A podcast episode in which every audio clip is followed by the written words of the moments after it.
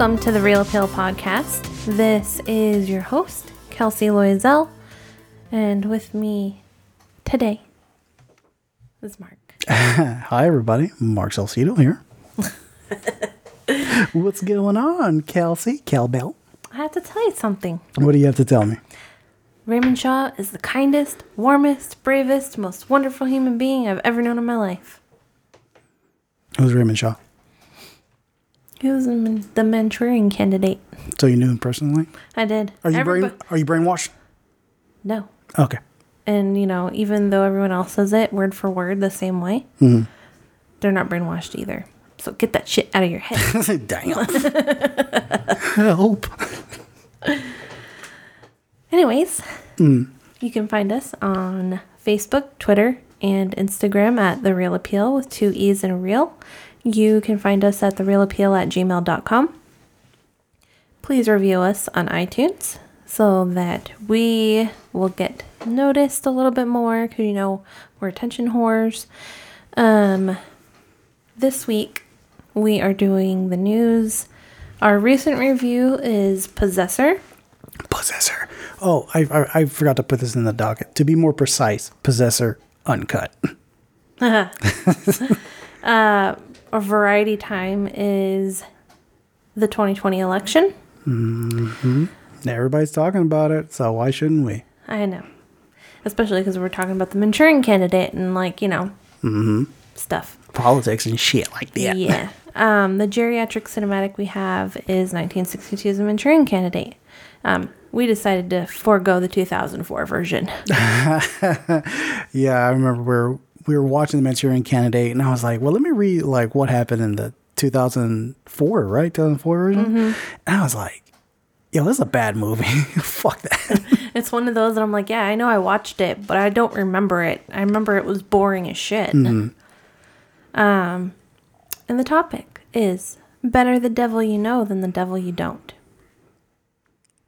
so you're the devil I know. Mm-hmm. Okay.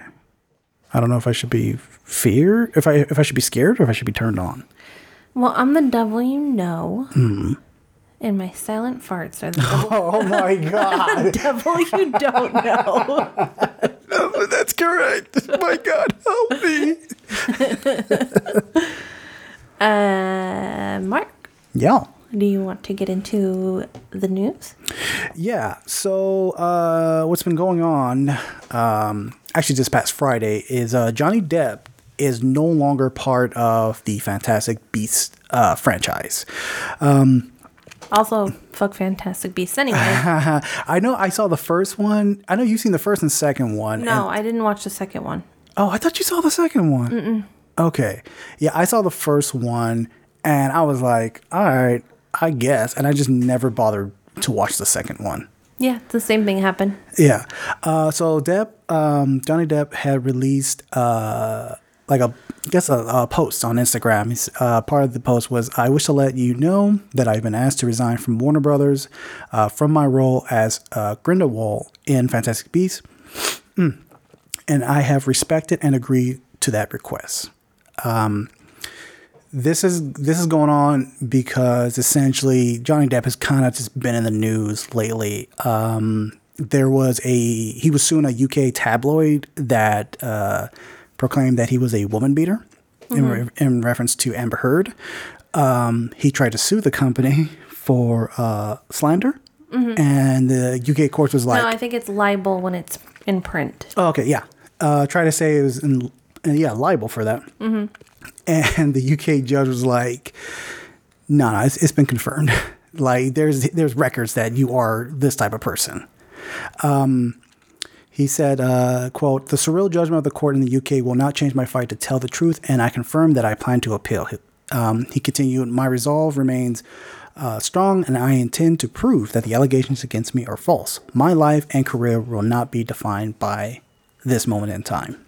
This magic moment. Johnny Depp, Johnny Depp and Amber Heard's uh, relationship. I don't, I don't pick, I don't pick one side and then stick to that.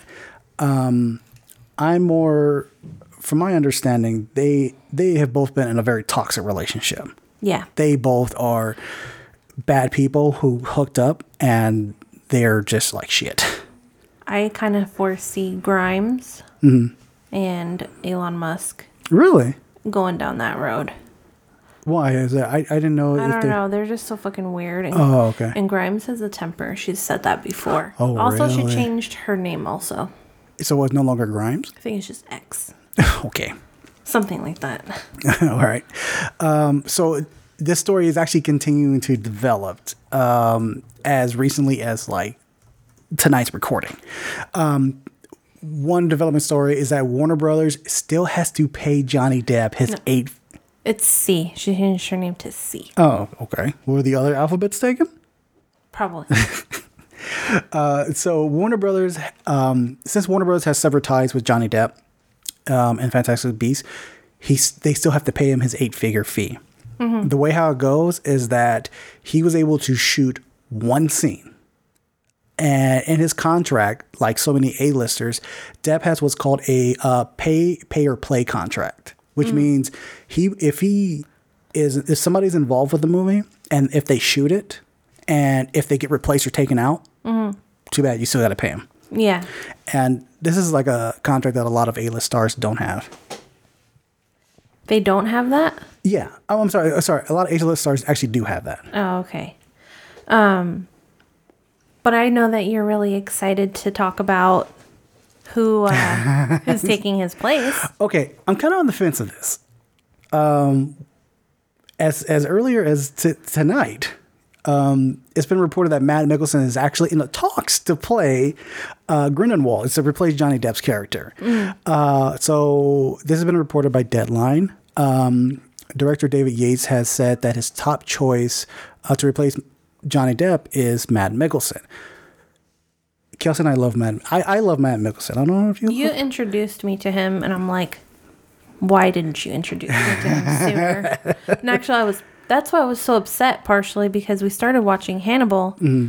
and then you kept telling me, "Well, just watch it by yourself," and I'm like.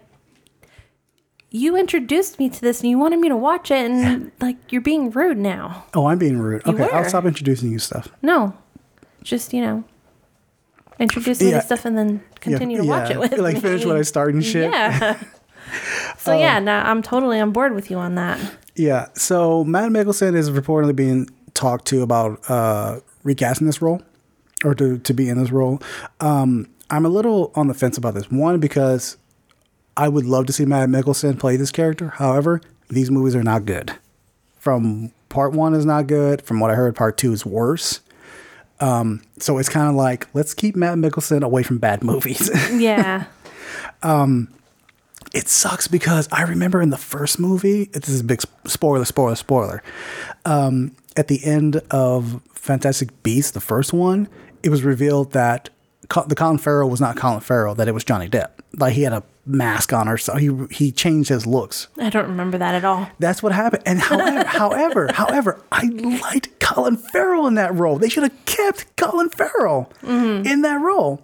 And I remember when like um, when part two was was being worked on, people were just like, "Yo, is Colin Farrell coming back?" Because he was like great in that role. I mean, I, I, and I remember hearing people saying like, "Oh, Johnny Depp is that character." Mm, I don't really care. Whatever. Yeah. Because Johnny Depp is the same fucking character and everything. You just slap a bunch of weird makeup on him and he's just weird Johnny Depp. I would disagree with that.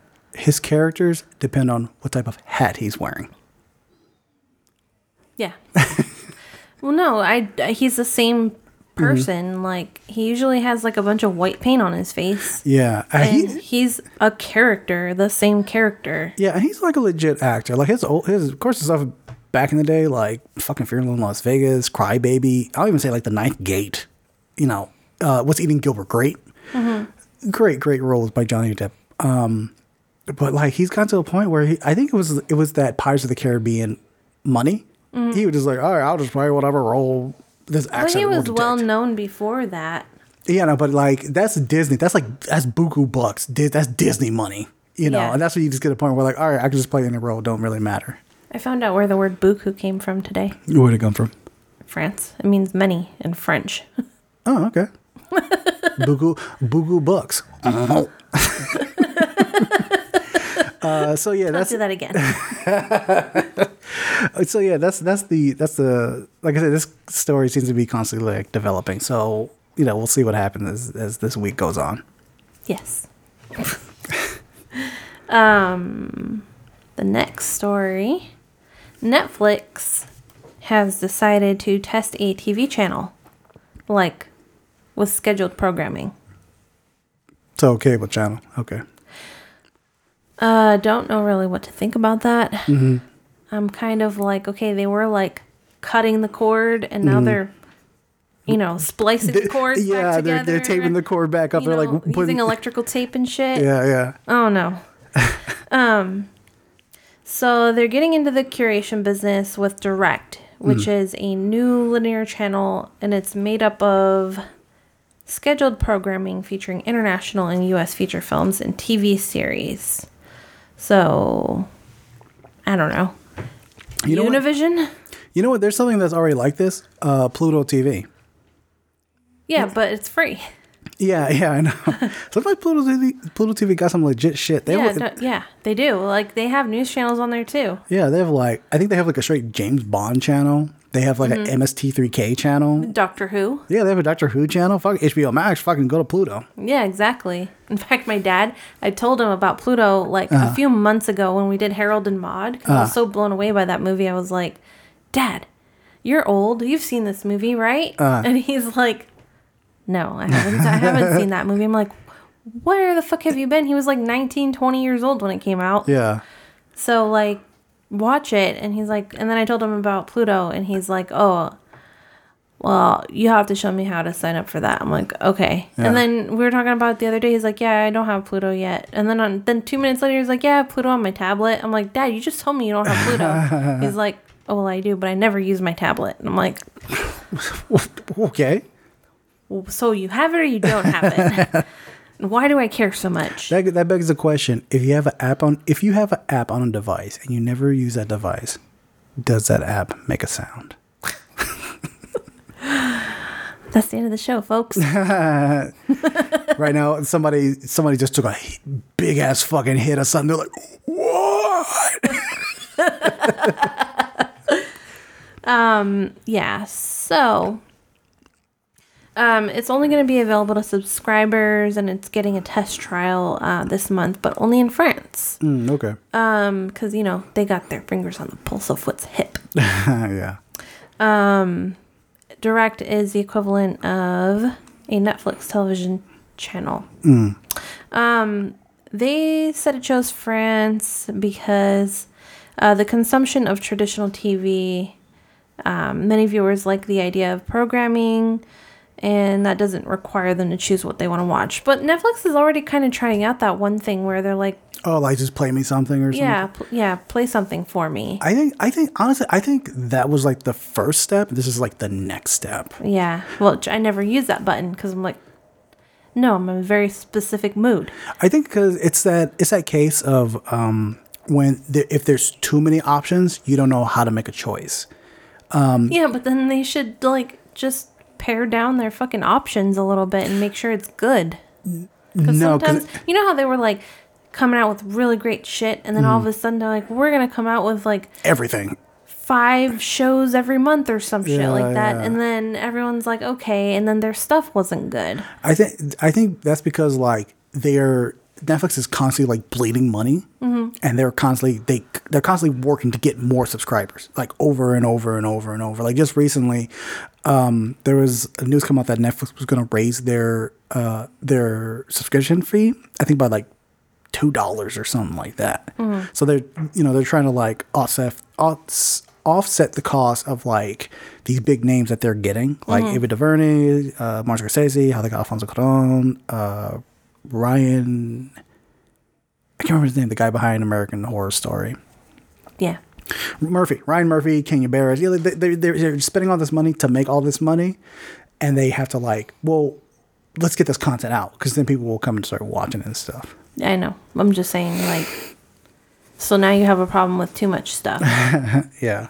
I, I mean, I don't think the answer is to make a TV channel Mm. Where people don't get to choose what they're watching. I think some people they need that. Like they need that structure. Like, oh, what's on TV? Okay, this is on. I yeah, guess I'll watch it. Go to Pluto.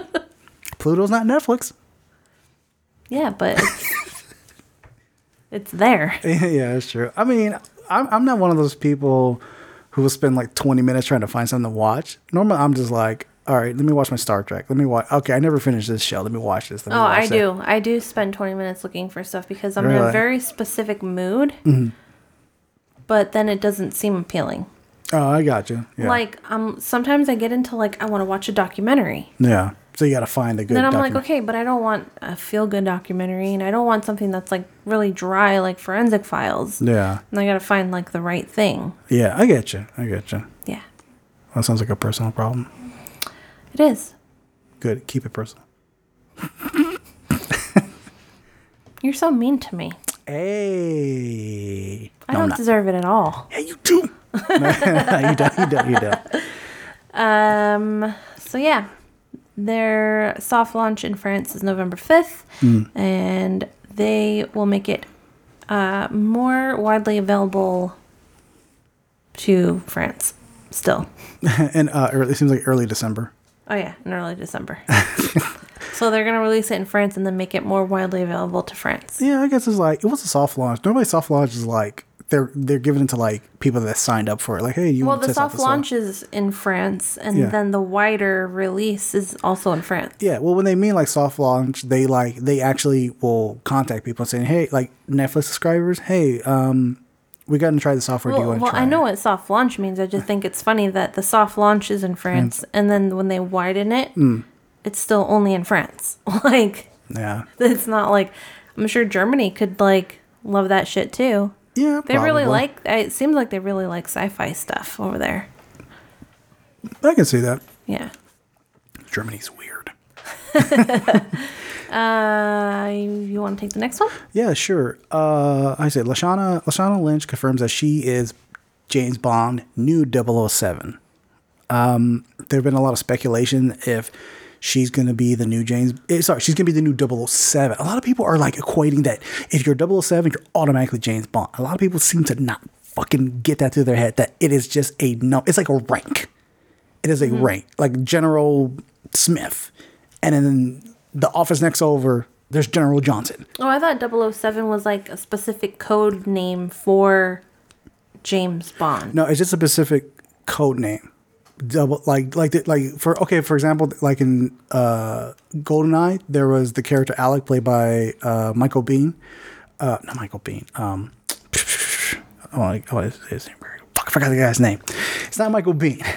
It's not Michael Bean. Uh it's a dude who was always dying in movies. Michael Bean? No. uh, anyway, he played he played Alec in in uh Jane in And GoldenEye. in. Goldeneye, yeah, in Goldeneye, he was like 006. However, if he's no longer 006, they give that title to somebody else because that's just their ranking. That's their code name. Good 007 is a code name. Um, so James Bond 007, So it's like a basketball jersey. yeah, exactly. It's a basketball jersey. Um, Sean Bean, getting my beans mixed up. Sean Bean, Sean Bean, yeah. Um, so, like, because a lot of people are speculating that she's gonna be like, she's gonna replace the James Bond character or be like the new James Bond ish character and stuff like that. And I honestly don't think they're gonna they don't they're not gonna take that route, even though it is a long time overdue that they do it. I still don't think they're gonna do it because because of assholes out there. She said, uh, L- L- Lashana Lynch said during an interview um, back in November 2029, uh, it doesn't dishearten me. It doesn't dishearten me. It makes me feel quite sad for some people because because their opinions. They're not even from a mean place. They're actually from a sad place. It's not about me. People are reacting to an idea which has nothing to do with my life. Um, So that's what she said earlier about the backlash. Now she said recently in uh, it was like Harper's Ba- Bazaar, uh, UK. Um, she went on, like a little bit more depth into it and and um, how she prepared for like emotionally for this backlash. She says uh, her quote was, "I am one black woman. If it were another black woman cast in the role, it would have been the same conversation. She would have." Got the same attacks, the same abuse. I just have to remind myself that the conversation is happening and that I am part of something that will be very, very re- revolutionary. So it's expected that she's going to be the 007 type. She's going to be 007, which makes complete sense because from what I'm hearing, um, No Time to Die starts off with Bond retired, and obviously they need a new. They need a new. MIF needs a new. Um, I think it's not MIF. MI6. No, because it's not MI6 either. The Her Majesty's, their Her Majesty's Royal Service. That's what it is. Um, they need a new 007. So they're not going to be. They're not going to hang it up like a Kobe jersey or anything like that. You know, R.I.P. Um, I'm all for it. Um, we'll just have to see how that movie turns out. Uh, if they do make her the new 007, like you know, she will return in such and such James Bond film or next 007 film. I'm all fucking for it. I honestly think she could carry it. Oh, like, yeah. like Charlize Theron gets thrown out there a lot. Oh yeah, she's like one of the the top like picks of like female Bond. Mm-hmm. And but she has Atomic Blonde, Mm-hmm. and for how much I fucking hate that movie, she was good in it. Yeah, her character was good. It just was just poorly made. Right. Um but I'm tired of seeing her. well, you know what I mean? Like Mm-hmm. I want to see somebody else be a badass woman and the fact that this lady is black Mm-hmm. makes me even happier because who in her position is out there doing something like that? Yeah, that's true. I mean, there are like there are like obviously there are other actresses that are trying to like essentially kind of like have like this badass character. What was that movie we saw? The rhythm section. Remember the rhythm section? And it, it kind of gave an idea like this is the beginning of like maybe of a franchise. Mm-hmm. And it kind of fell. It didn't kind of. It fell fucking flat. Yeah. Um, the fact that they're using this like big franchise to possibly create like a new style of James Bond is totally awesome mm-hmm. because it's good to watch something that reflects the audience other than white male. Yeah. You know, there's like, I, I, uh, this is not correct. Off the top of my head, there's like 38 James Bond films mm-hmm. starring a white male. Exactly. What is so difficult about making it a female black woman or an Asian or a I Latino? I do kind of wish that Sean Connery were still around, Mm-hmm. at least to see that movie get released. Yeah. So he could champion it because I bet you he's he probably would have. he probably would have championed it. Yeah. I've I've heard this uh, I've heard this pitch once on a Bond film and I was just like, oh, I'm so for that. There was um, what I what the pitch was was Daniel Craig's last Bond film would have had him as James Bond, but then he goes up against a bunch of other former 007s mm. and it would have been Sean Connery is leading it, Roger Moore, Timothy Dalton, George Lanes, it'd be like Pierce like he would have like went up against all of them at some point. And I was mm. just like, that's a dope ass idea. I love it. But of course it, it never happened. Yeah. Have you ever heard that theory? That's this is one of the stupidest theories of the 007 that James Bond is really a time lord. No, but that makes sense. Yeah, because he get like constantly changes. Yeah. That's okay. I think it's so stupid. it makes sense, but it's so dumb. I, I don't know. I got excited about it. Oh, did you? Yeah. I'm like, what? Wait, wait. Is 007 a Time Lord? Or is a Time Lord really 007?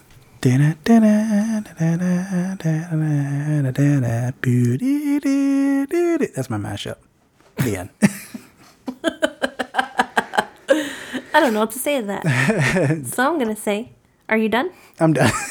I'm, I'm done. I'm done. So I'm going to say, let's get into our recent review of Possessor. You have a very special nature. One we've worked hard together to unlock.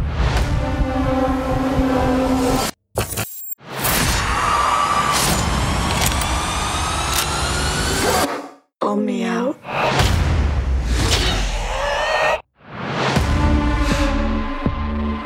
The results are normal. Anything you want to flag? No.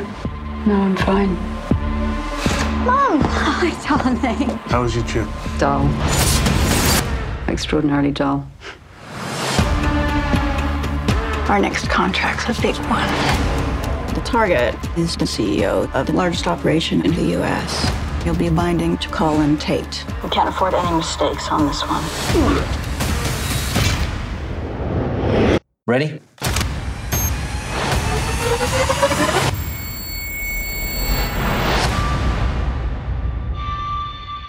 What's with you today? What do you mean?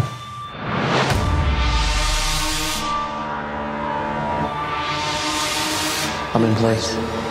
Can we help you? Finish this. What are you doing? I can't pull the trigger. Possessor follows an agent who works for a secretive organization that uses brain implant technology to inhabit other people's bodies, ultimately driving them to commit assassinations for high paying clients.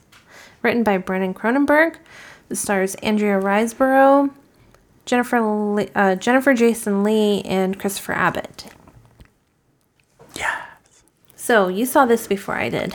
Yes, I did get a screener of this uh, maybe about two to three weeks ago. And I remember watching it, and then there were several times during the movie I was like, Kelsey needs to see that. Kelsey needs to see that. And at the end, I was like, Kelsey needs to see this movie. and I, would, I, I want to watch it with her again to get her reaction. And then you proceeded to watch it with me, and I felt you watching me.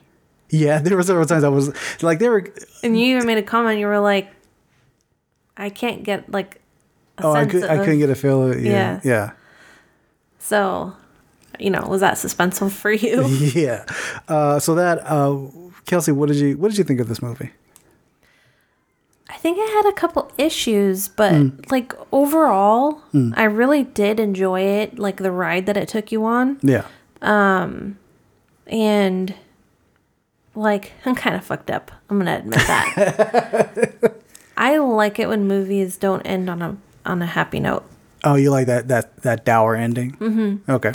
Um, and that's not a spoiler because I didn't tell you what the ending was. But um, I like I like it when the ending for me seems like something that is more realistic and not written to make audiences like feel happy. Yeah, it doesn't. It, yeah, it doesn't have the Hollywood ending. Yeah. Hmm. Um so you know, like there were some parts where I thought it was a little rushed, like hmm. they could have they have a lot of slower parts which I actually kind of like because this is a movie that's more of a slow burn. Mm-hmm. But some of the time that they used in like really giving you that emotional edge, mm-hmm. They could have used a little bit of it to maybe neaten up some of their other ideas Okay. Um, like like some of it's not explained well enough i think Mm, okay. so like the technology for me is pretty straightforward um, so that's not like one of the issues but i don't want to give anything away so i can't tell you what they actually are Okay. Yeah, we'll do that in the spoiler section. yeah um and also um thought i just really thought it was interesting um their choice of cast was really interesting um the andrea riseborough she was really interesting Well, like her look. her or- yeah her look I think the I think the look of her fits well for what's going on for that character. It like describes what's going on inside her through her appearance, and not like not like uh she has twitches or she like a nervous tick or anything like that. It's just like she's kind of mousy yeah, it's like kind of mousy and like the pale nature of her. It seems like she's kind of like slowly becoming like a former shell of herself. So you remember that one really weird looking character from uh dark phoenix Oh, uh, Jessica Chastain, yeah, the one who was wearing the white and was really pale yeah, Jessica Chastain. I think I think Andrea Riseborough would have been a better choice. And they could have if they would have just toned it back too. And it would have been better. Yeah, I can see that, but th- but then again, that movie was trash all the way. I mean it was, so I mean maybe it's good that she stayed away from it, but yeah, yeah. Um, I've never seen Christopher Abbott anywhere, I don't think. From what I remember, he was on that show Girls. I didn't watch that. I didn't watch it either. This is the person who I watched this movie with had said that like, oh yeah, he's from Girls, but like supposedly, um, uh, what's her name? The one from Girls, the one who the creator of the show had an issue with him, and like wrote off his character in a really savage kind of way. Uh, Leona Leona Dunham Oh, supposedly she had an issue. Lena. with, Lena yeah, Dunham. Yeah, Lena Dunham. Supposedly she had an issue with him, and she like rolled him off like fucking dirty. Um, but this this is my first time actually um, seeing Christopher Abbott, and in anything. Yeah. What did you think of him?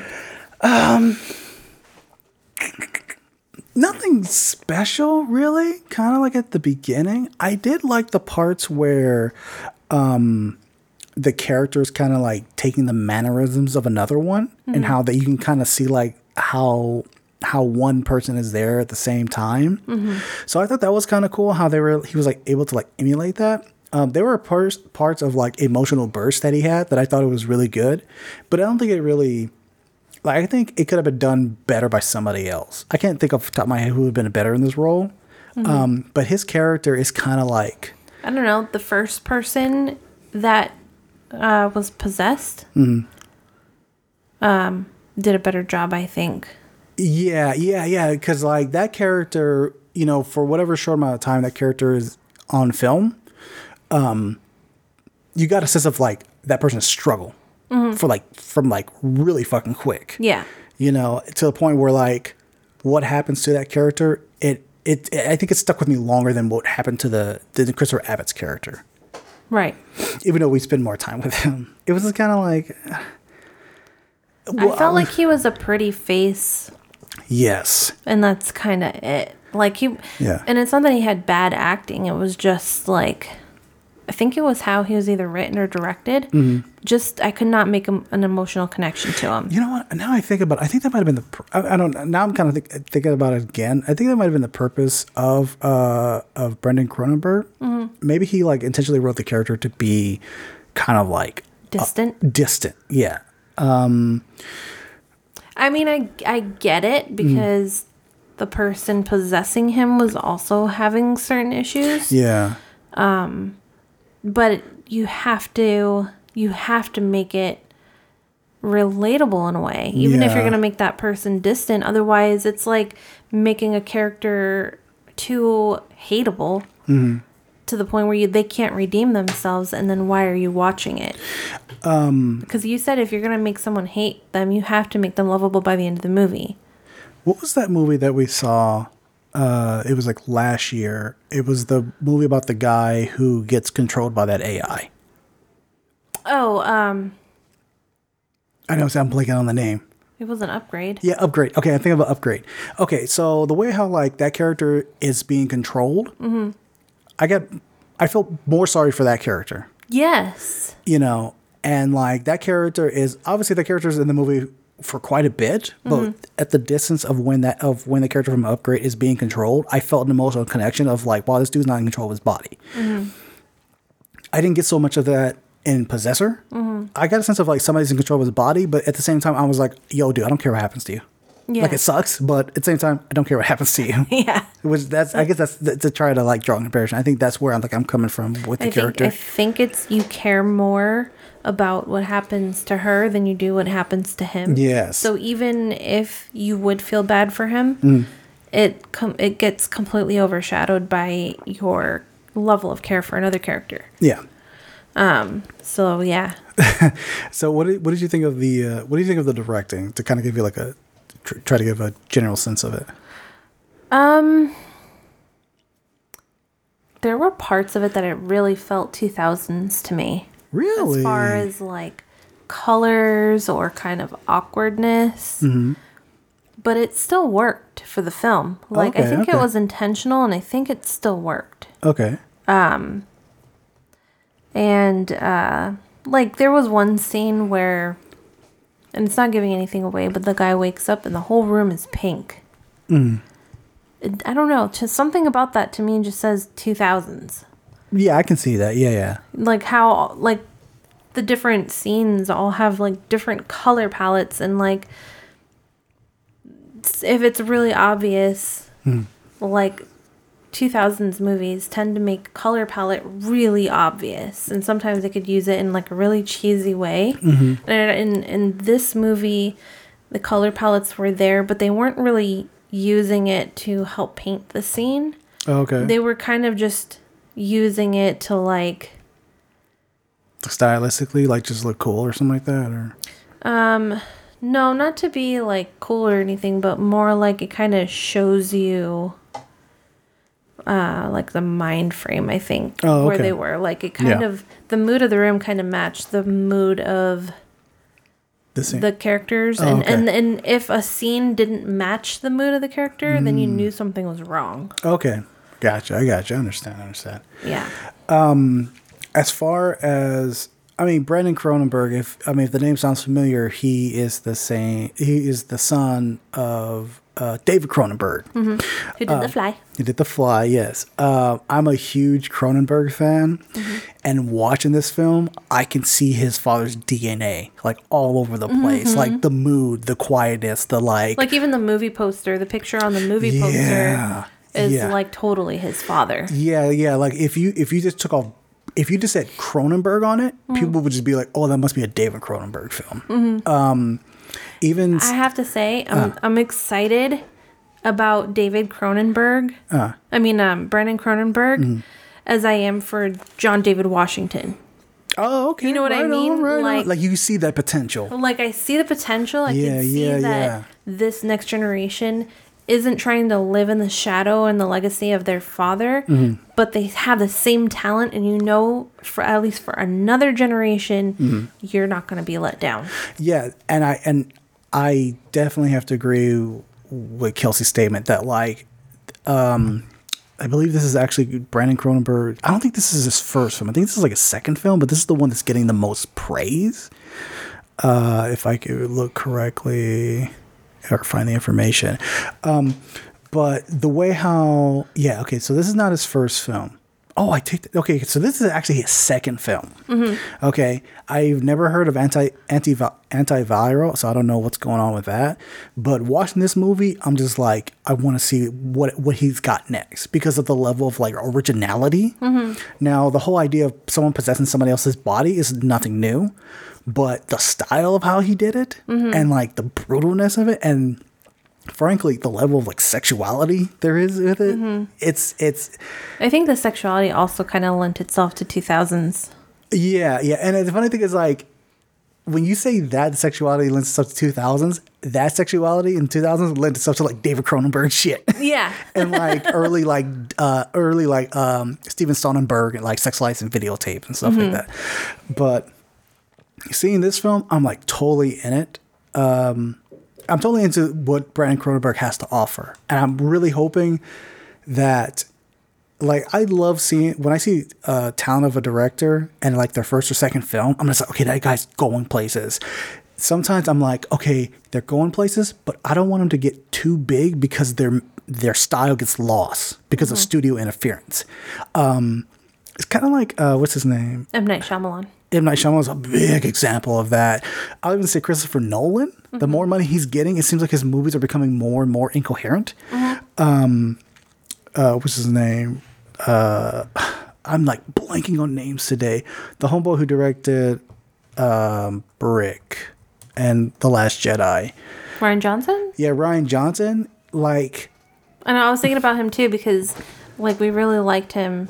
And then all of a sudden, like, Knives Out was kind of like, yeah, Knives Out. I was just kind of like, meh. yeah, and that's like his most successful, like his own film. Yeah. you know, which I'm cool with. But like, I feel like when you start getting more money, the artistry kind of like escapes. I've always heard this, and I always I do believe in this that when you have less money, especially in a film, you have You to try harder. You try harder to make either an artistic statement, or you try to find ways to work around it to convey your message. Unless you're a strong personality like um, Taika Waititi.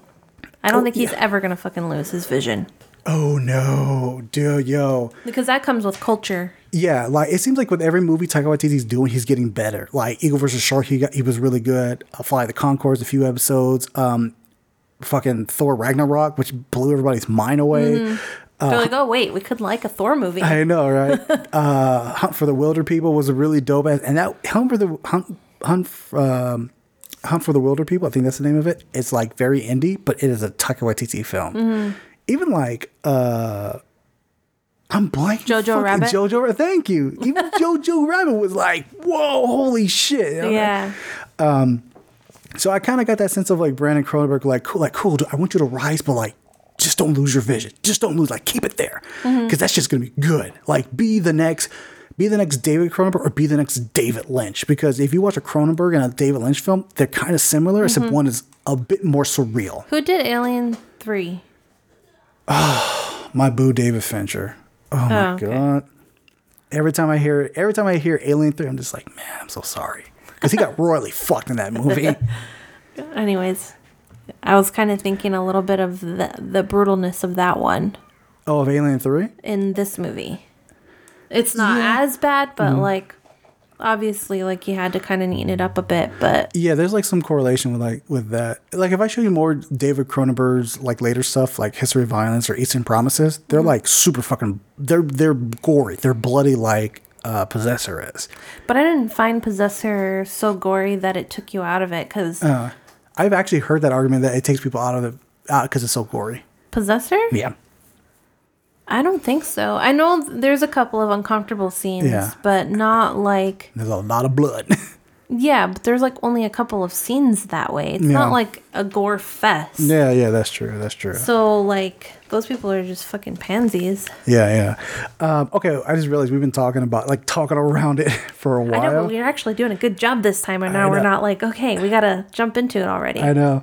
Um, okay, so you want to hop in the spoiler section? Yes. Okay, cool. So for the uh, folks who has seen Possessor, you know, you go ahead and um, you know come along, join Step us. Step into our office. Step into our office. Um, for those, sorry, for those who have not seen it, uh, we're gonna go ahead and give you a spoiler bumper right about now. Oh, I got it wrong. I got it wrong. I got it wrong. Okay, here's the spoiler bumper. I hope it's the right one. Right about now.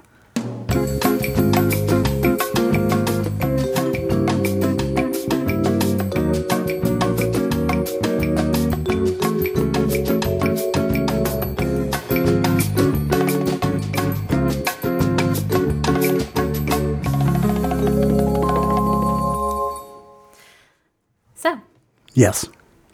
let's spoil it now. Okay, so you had said that you had something wrong with a bit of like the the tech issues, like maybe the explanation of the tech. No, the tech was the only thing I really understood Mm-hmm. or didn't really need an explanation of. Um, it was kind of like, what was the guy's job? Like, what was the point of that job? Which uh Christopher Abbott's character? Yeah. Oh, you know what? It's funny. I didn't understand it either the first time I saw it until I actually read into it. Apparently, he's data mining. Yeah, I know they're data mining, but it do, I don't. For people who don't know what data mining is, Mm-hmm. what the fuck are they doing? Like, Mm. I don't know what that is. Why do I care about fucking curtains? Exactly. Uh, it's like I think from my from my understanding, what he was looking through was essentially um, uh, Google Home. I don't want to hear it, or like a Siri or an Alexa or something like that. And Alexa, you know, whatever he's looking through, whatever the technology is, he sees a curtain and he's like, "Oh, curtains these color or whatever like that," and then it pops up later and they're ads and stuff like that. Or you know, because you know, like data mining, people will want to get data mining to sell so they can sell it to advertisers and they Yeah. can c- get, uh, get the consumers to buy their product.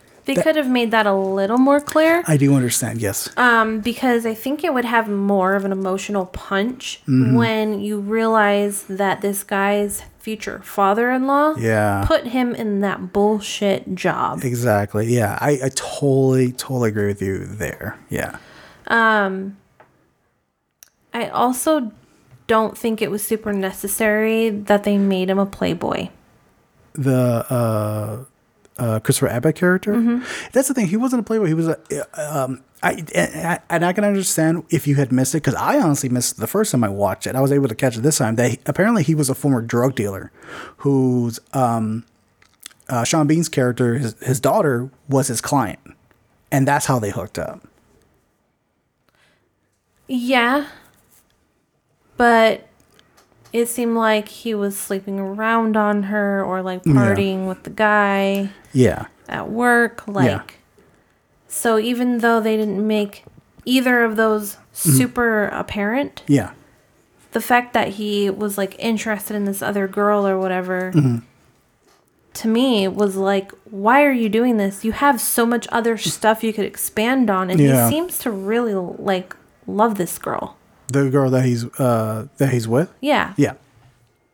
Um. So I felt like it was kind of a cop out, Yeah, I can I can see that. Like the like the fact that like and it and it made it worse that he was like such a pretty man Mm-hmm.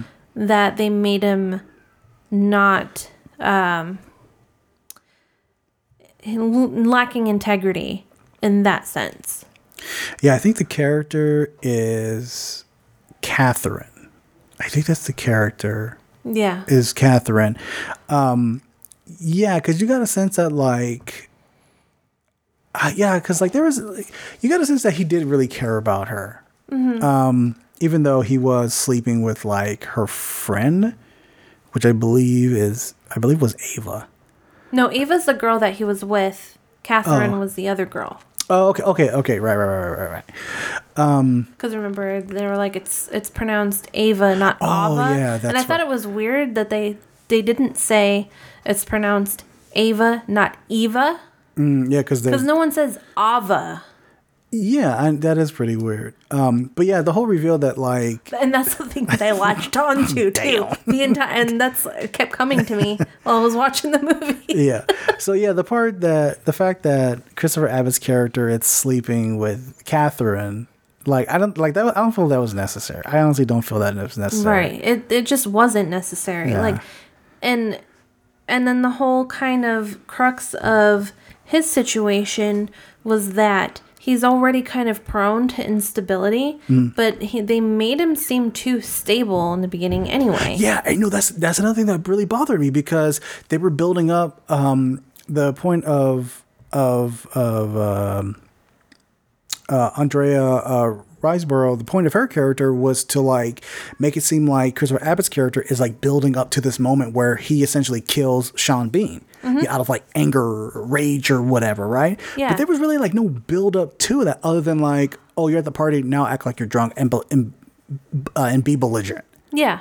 so yeah, I, I understand that because I was having a problem with that as well because there was like there was no, and they could have for for the fact that this film is considered the uncut version, you know, which means more expanded scenes. They could have expanded that, and they yeah. didn't. They could have. Um, he seemed pretty resigned to the fact that he had to work his way up, and I think that he really didn't seem to have very many issues with um, Ava's father. Yeah, Like, he knew that he didn't really like him. yeah, Like, her father didn't like him. yeah, But other than that, like he was just kind of like still hopeful that one day they would have a relationship or something. Yeah. So which was kind of a disconnect from how awful Sean Bean was yeah, yeah, Exactly. to him. Because like there would be no hope if someone was treating me that way or talking to me that way. Yeah, and like they try to like explain that away with Jennifer Jason Lee and Andrea Burrow, uh, Russell Riseborough are kind of like going over uh Christopher Abbott's character, like the information and everything. Like, oh, we found out this, this, this, and this, so this is like your way to get in, or the way for you to explain why you like killed him, stuff like that. But I think it would have been better if like we we would have seen it. Yeah. Um. So, okay, so let's talk about like the art style of it, like or the direction and everything. You know, so some of it kind Hmm. of reminded me of Mandy. Yeah, I can see that. Yeah. Like, cause I don't, how I don't know if it's the same producer. Oh, because it's like for how emotionally awkward and then how stylistic some of the more um, punchy scenes are. Hmm. Um, Mandy was that way. Yeah, I can I can definitely see that. Um Oh, producers was enemy. All right, all right, all right. Um one the, the the one thing I like, I think the one thing that stuck out with me the most was like um like the transmission scene where like she's in control of his body. Oh, I love that. Yeah. And, it's so weird. It's so funny. I've never had this happen where I'm like thinking about things like that and I'm, I'm picking out movies out of thin air. Like, this is like this and this is like this. Mm-hmm. But honestly, that was like Neon Demon. Oh, really? Yeah, I can totally see that. Yeah, I so it's like it's Mandy and it's Neon Demon and it's like what other movie did I say? Uh you oh you, Neon De- you said Mandy Neon Demon. No, there was another one. I don't know. It's okay. Is it? Mm-hmm. Okay. So I really like that whole scene of like Oh, Alien 3. Alien Three. Okay, I really like that whole scene of like the blending of the bodies and stuff, like or the blending Or of the the melting and then the like unmelting. Oh yeah, like okay, yeah, so that I I I, I really want to find out how he did that because that looks so fucking cool. Uh, I imagine it's like melting and then like reversing, just reversing it, but like the fact that like I don't know, like the faces look so lifelike. Maybe they, he just melted like um, uh, a person's like uh, fake face or whatever it's called. Um, A wax figure. yeah, the wax figure. Thank you.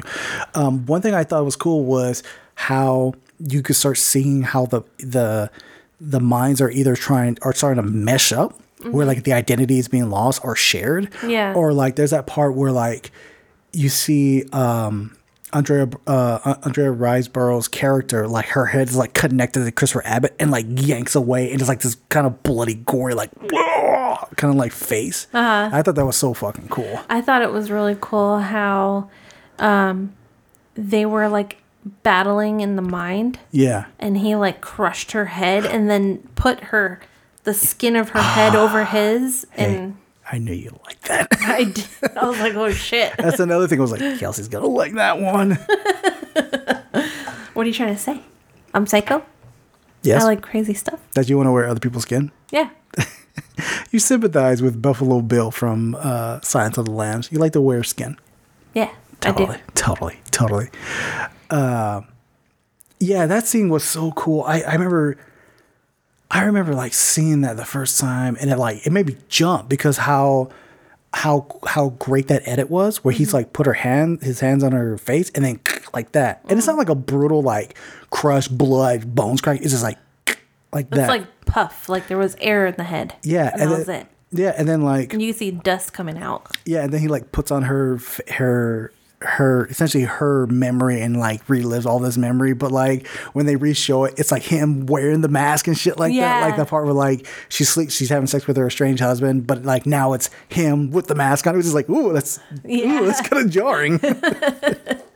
Um, the movie does that part really well hmm. and i actually think that because i th- that was the center I, the central idea of the film hmm. that's where they put all of their focus and their energy on so if they would have just rounded out the other parts of the movie better it would have ri- like risen from like a b plus to like an a plus oh, really? yeah.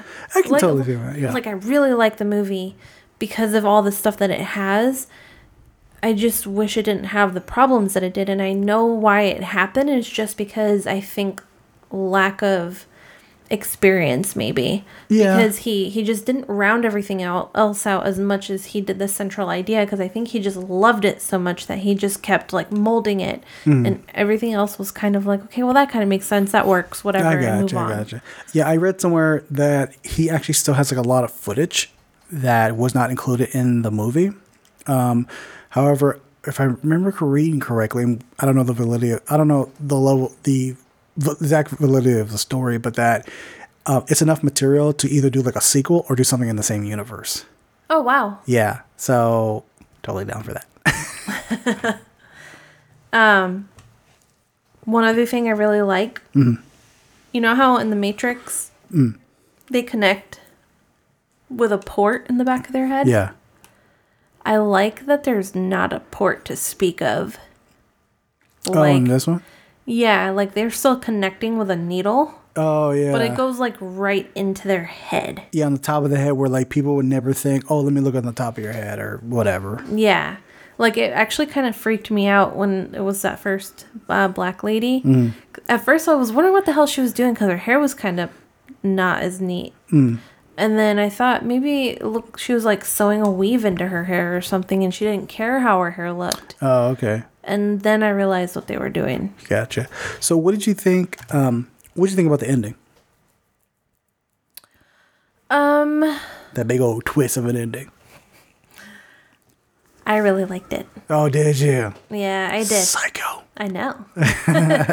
um, I was wondering kind of like the logistics of it, but because it's such a big reveal, I don't want to try too hard Yeah. to like think about it because I don't think I'll ever be able to figure it out. Yeah, I mean, it kind of. I mean, I feel like that reveal. If you, th- I mean, I'm not gonna deny it. if you think of that big reveal, the fact that like, um, the fact that uh, Jennifer Jason Lee's character is possessing the son. If you kind of think about it, it kind of has a plot hole in it. It, it does to me have Yeah. a plot hole, but I like. It's just one of those things where you. It's almost like you know something's wrong, but you can't put your thumb on it. Yeah, yeah. And if obviously if you start thinking about it a little bit too hard, it's gonna start falling apart. And I feel like I feel like that is it's it's okay. I think I can ex- I can definitely excuse it, especially like how uh how the Jennifer Jason Lee, who's in the the body, the son, sorry, the son, sorry, the body of the son of Andrea Riseborough's character, you know, and like you know, stabs Christopher Abbott in the throat and everything's like bleeding out, and then like it does this quick cut where it's actually like Andrea Bur- Andrea Riseborough, um, ho- like sh- shooting the gun and actually like shooting the kid, and like it, ah, anger, frustration, it like hammers in the idea that this character character is like lost her sense of like hu- humanity. Yeah, That she's like, oh, I can kill my son and be excused. I. It was weird how they were bringing you down this road of like. Um. What is it? It's like one of the sides, like not matricide or familicide or something like that. I don't know what that is. When you kill your family, Oh, okay. Familicide, something like that. Um, it's weird because they kind of give you an idea that she's cracking and like she says she's dangerous to her family and she kind of sees like um Oh, parricide. P A R P A R I C I D. I've never heard of that one. It says uh, the killings of one mother, father, father, or other close rel- relative. Well, father is uh fratricide. Oh, it is familicide. Yeah, a familicide is a type of murder or murder suicide in which a perpetrator kills multiple close family members in quick succession, most often children. So it is familicide. Yeah. Familicide. Anyway. or here you go. This is more accurate. Prolicide is the act of killing one's offspring. Yeah, but she also killed her husband. Did she? She did. Or was that actually Colin in control? I think it was her. I think it was Colin in control because she like really plays with his head, saying that like, no, you did this because you wanted to do I it. know, but she kind of has like this whole. I don't know if you picked up on it, but it's like this whole thing, and they and they even were talking about it in a way where it was like she kind of wanted to get away from her family. Yeah, Even she wasn't willing to admit it, but she really like Yeah. it wasn't sitting right with her, and like you get a sense that she wasn't safe for her family, and she knew it, but. She also wasn't connected to them. Like she was really disconnected, and I feel like she just wanted the weight of being a part of a family off of her shoulders. Like some people just don't fit as Yeah. like a mother or a wife. yeah, Like they feel like that's something that they should do, Hmm. and then they try it, and then she's like, I don't know. Like she, it's not that she didn't love them. She did, but like it was almost like if she had like um her personality was splitting. I think what I think it is is that because there's that scene where um, Ta- uh, Tasha and Girder are having a conversation at the beginning because Girder is like her handle her handler, and to like say, and to kind of like see if her personality is still intact. You know, uh, it's a person essentially it's a personality test she takes, um, and how that is different. The results of that personality test is now different at the end of the movie. I think when she was going, when Tasha was going into these different bodies, she was leaving like a small part of herself, like with every body, and that's kind of that's kind of evident when she was in Colin, and there was that split between the 2 So probably like when the whole by, by the time that these the murders near the end happened, she was just like, all right, I'm at the edge and I'm ready to go. And then like the killing of her son was like the final step. Yeah. Um, I think the evidence of this is when she's holding the red butterfly, mm-hmm. and she's like, the first time she held it at the beginning, she says like, "Oh, I remember this butterfly. I, you know, I did this to it to make it do this and everything, and I feel really bad for." Like she showed She's her, like, I did this, and then I felt guilty for Yeah, she- mounting this dead butterfly after Yeah. I killed it. yeah, she showed remorse, And then later, when she sees it again, she goes like, "I killed this butterfly when I was a kid." Well, the, um, that's what I'm saying. This whole thing was transformative for her. Yeah. It wasn't. It wasn't Colin. Uh. Like I felt like that was almost an excuse. Like, Hmm. you know, like he was there and he helped Hmm. push her along, but at the end it was her, and like she did it even though it was his body. Hmm. Like it was like the final split of like Hmm. who she was and who she is. See, that's the. I think. I, I think there's still a bit of Colin that had a definitely had a hand in the murders and wanted to do it because of how they said that. And I know we kind of talked about this earlier, but how he did have like anger issues, and he's like slowly kind of like getting further and further in that. But he seemed like he was genuinely going crazy because he's like something is wrong. Yeah. I'm I'm sure maybe it was both of them then. I don't know, but I really just felt like it was more a tale of how she was changing. Yeah. So I don't think that they really wanted you to think it was him. No, no. I or think. or that at the very most you would want to wonder which one it was. Well, I, that's the thing. I think that I mean, I'm, and I'm not, I'm not uh, devaluing what you're saying. I think what I'm, what I'm saying on my part is that it's, it is a speck of him, but yeah, it's, it's like it's not 50-50. It's fuck Simon 60-40. It's like mm-hmm. maybe 70-30 or something like that. It's Oh, just the 70 part, Yeah. maybe even 80. Like he's helping her along. yeah, yeah, he's helping her along, but at the same time, he was like, he hated, he hated Sean Bean's character. You mm-hmm. know, he raged out on on Tasha's on Tasha's husband. Mm-hmm. You know, that's possible. Um, another reason why I think that it was still him, but not full of him, is when he gets stabbed in the neck by the son, and instinct turn around shoot, but he didn't like keep firing. He was just like boom, and he like paused like. It's like they were the control was switching back and forth rapidly. Yeah, yeah. And then and then when she had control, ah, just fucking blast him away and shit. Um, I really, I really like this movie for how, like, uh, I'm thinking about it. I'm like, all the ways that they were showing their mental illness, Mm. just they're, it's just deteriorating. Yeah, Like, it's a it's a good one. It's definitely a good one. yeah. So would you rec- would you recommend this this film? I, I laugh because it's gory. It's bloody. There are And dark. It's yeah, it's dark and it's bloody.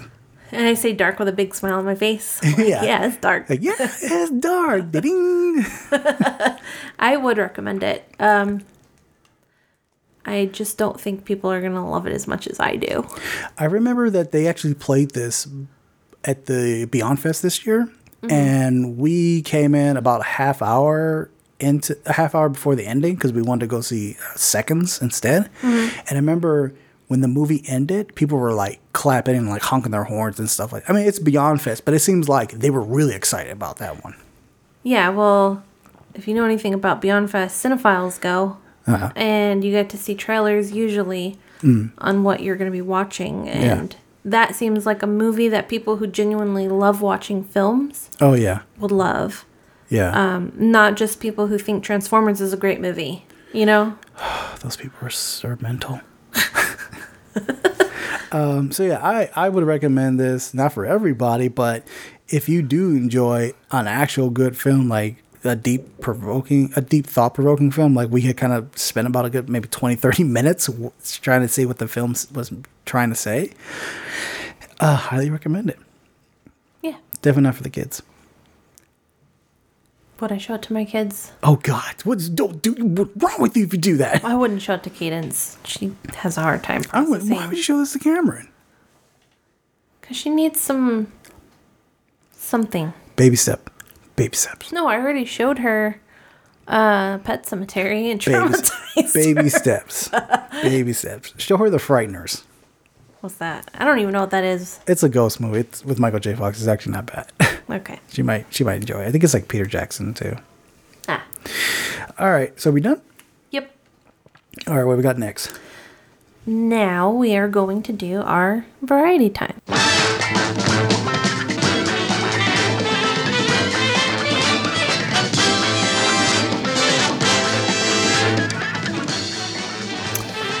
So, we had the 2020 election last week, Yes, we did. and it went on for five years Oh God, it did. It most certainly did.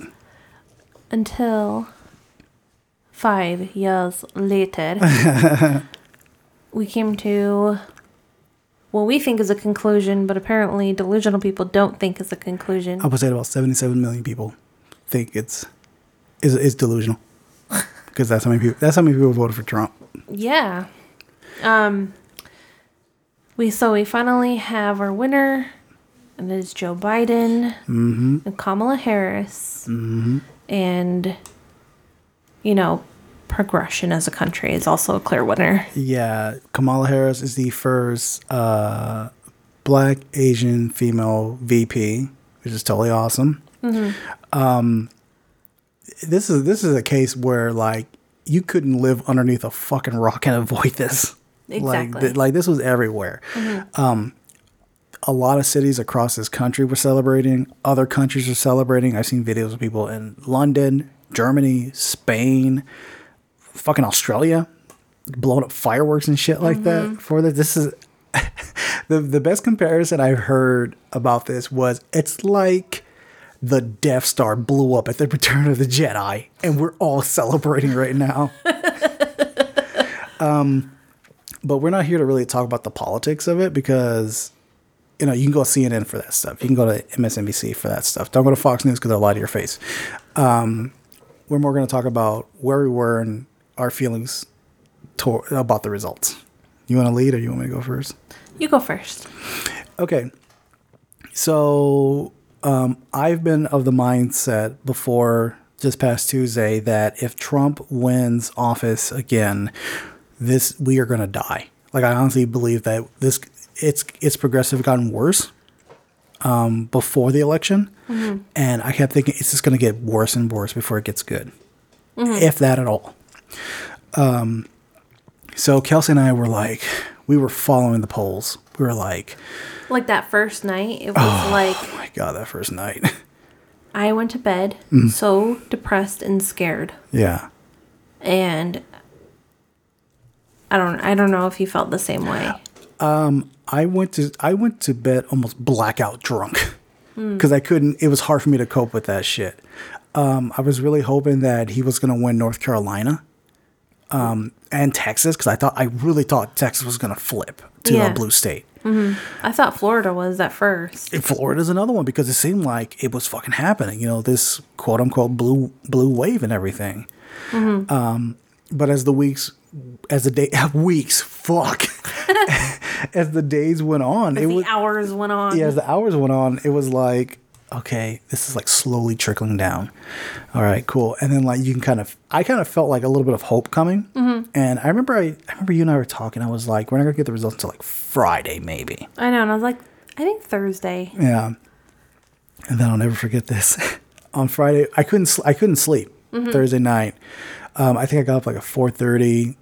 Uh, episode one of season two Mandalorian was out. I was like, I'm gonna watch that. I need some joy in my life. And as soon as I turned on the TV, fucking, I think like uh, Georgia had flipped Yeah.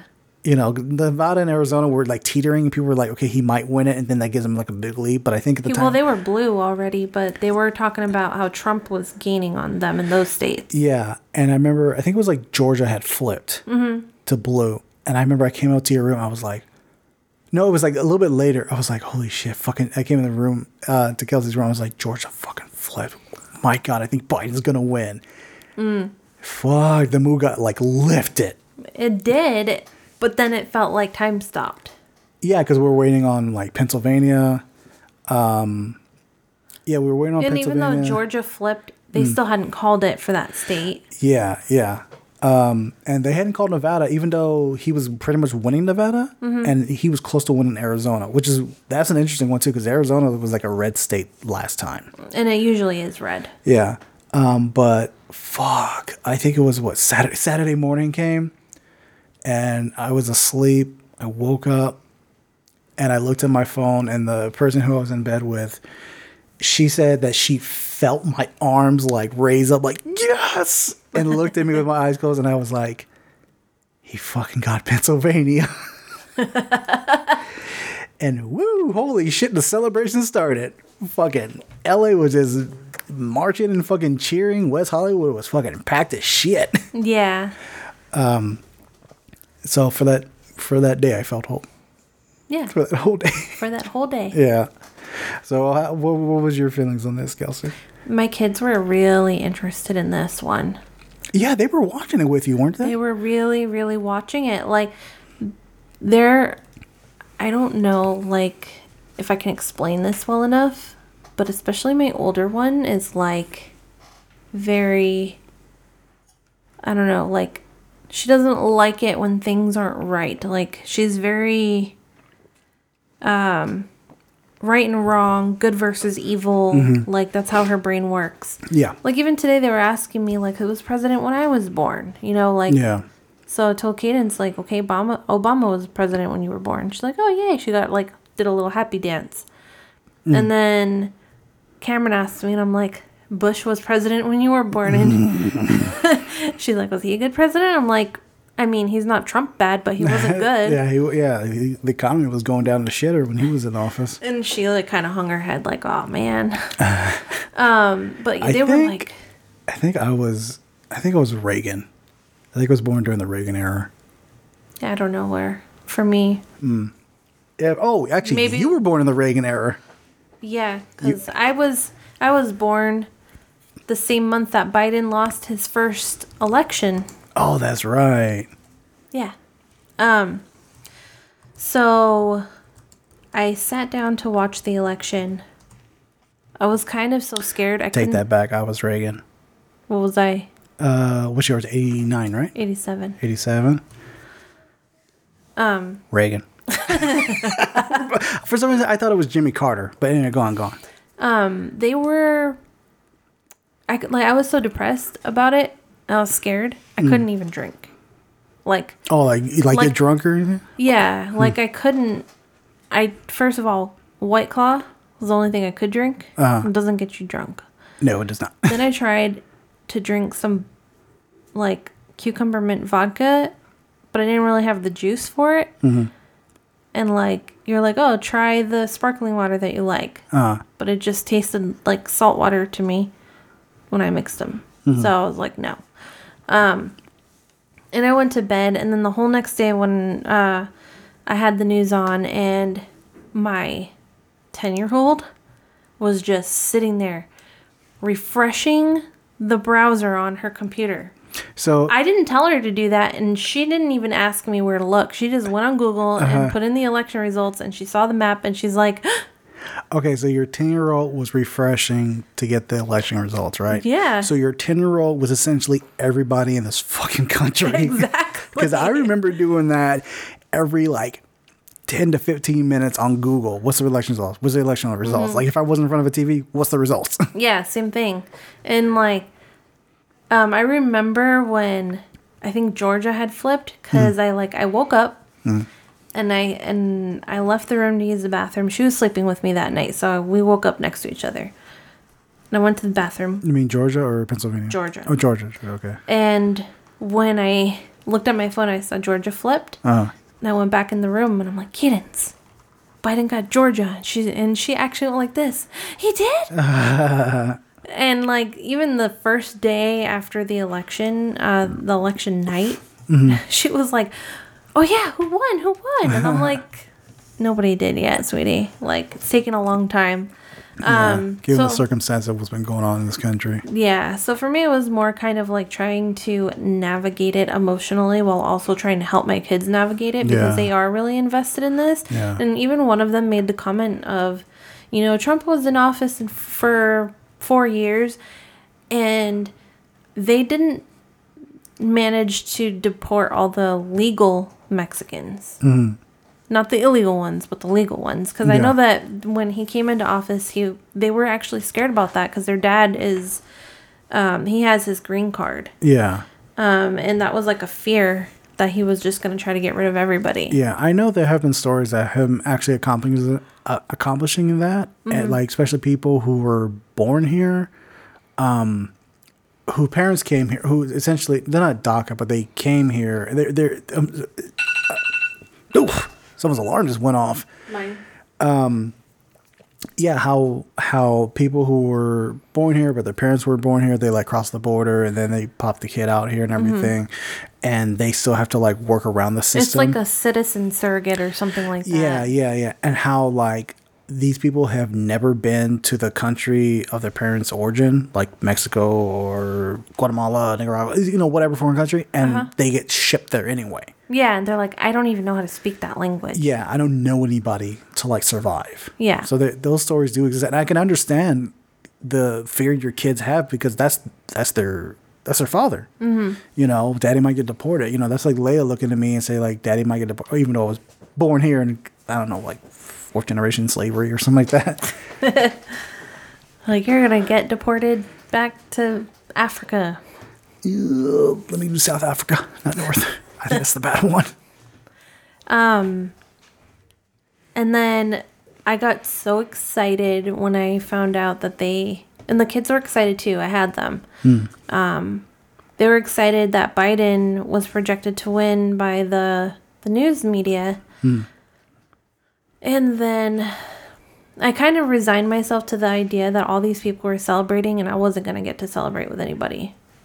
Like, and I was getting really depressed about it because I, I, I recognize it as like a really important time for our country and in our lives. Like, we're never going to relive that day. Yeah. So like I was actually kind of bummed about it. Um and I was having kind of like one of my depression episodes too. So like the news was good, but I was kind of off balance. Mm-hmm. And then you invited me. You're like, "Hey, do you want to go with go with us down to LA?" I'm like, something in me like snapped. Like the the the possibility of me going anywhere was gone and then it was there and it like then I got kind of like anxious like even teary-eyed like crying like oh my god like what am I going to do oh no like I have a hair appointment should I cancel it I don't know what to do like I mm-hmm. was freaking out Yeah. I don't think you really even caught that No, I didn't. I didn't think. I honestly didn't think that was going on in your head. Granted, we weren't in the same room. We were, you know, doing our own thing. Um, like I actually was crying Oh, really? Holy shit! But I, I, I'm not gonna lie. I am honestly glad that I did hit you up. Like, oh, the, Kelsey's got to like come with us. I hope she's gonna come with us. And I know you had like a hair appointment, and I was, and I, I honestly didn't want to push it. Like, no, no, come with us. Cancel that because you've been trying to get that for a while. But I was just like, hey, the choice is yours. But I know you'll make the right choice. so yeah so I with 30 minutes to spare canceled my well rescheduled my appointment for 3 weeks and um you know we went down to LA excuse me and um yeah it was it was actually not the first time I've actually felt that I think we were I think we went to a protest where you could really feel that type of energy. oh yeah, that was the, when Trump first got elected. We went to a protest. Yeah, and even though it was like we don't like Trump, mm. there was so much hope with the people while they were protesting. Like Yeah. someone's gonna hear, like it matters what we're doing. Yeah, it's like it's that energy because you are you are at a place around other people that's essentially fighting for a cause. And I want to say in and this case, exercising their rights. Too. yeah, and I want to say for a good cause because you know, despite whatever the Trump administration says, protesting is not illegal. You know, that's what dictators want to do. They want to make that shit illegal. You know, and it, you still get that same of energy when you're um, when you're celebrating, especially like when essentially everybody, not even just in the country, in this world, had your same mindset of like, we cannot take another four years of this guy. yeah, And it's and of course that's been the argument for like Bush getting reelected or like um, I think Reagan was like a one-term president as well. Um, but like this was a strong case of like this is what he's done for the past four years, and it's been all bad. We have the coronavirus. Uh, unemployment is up by like fourteen percent. It might be like twenty-two percent or some shit like that. Speaking of that, the thing that really made me happy, like on top of everything else, is like the cherry on top. What was that? Monday happened. Ah. The stocks fucking skyrocketed.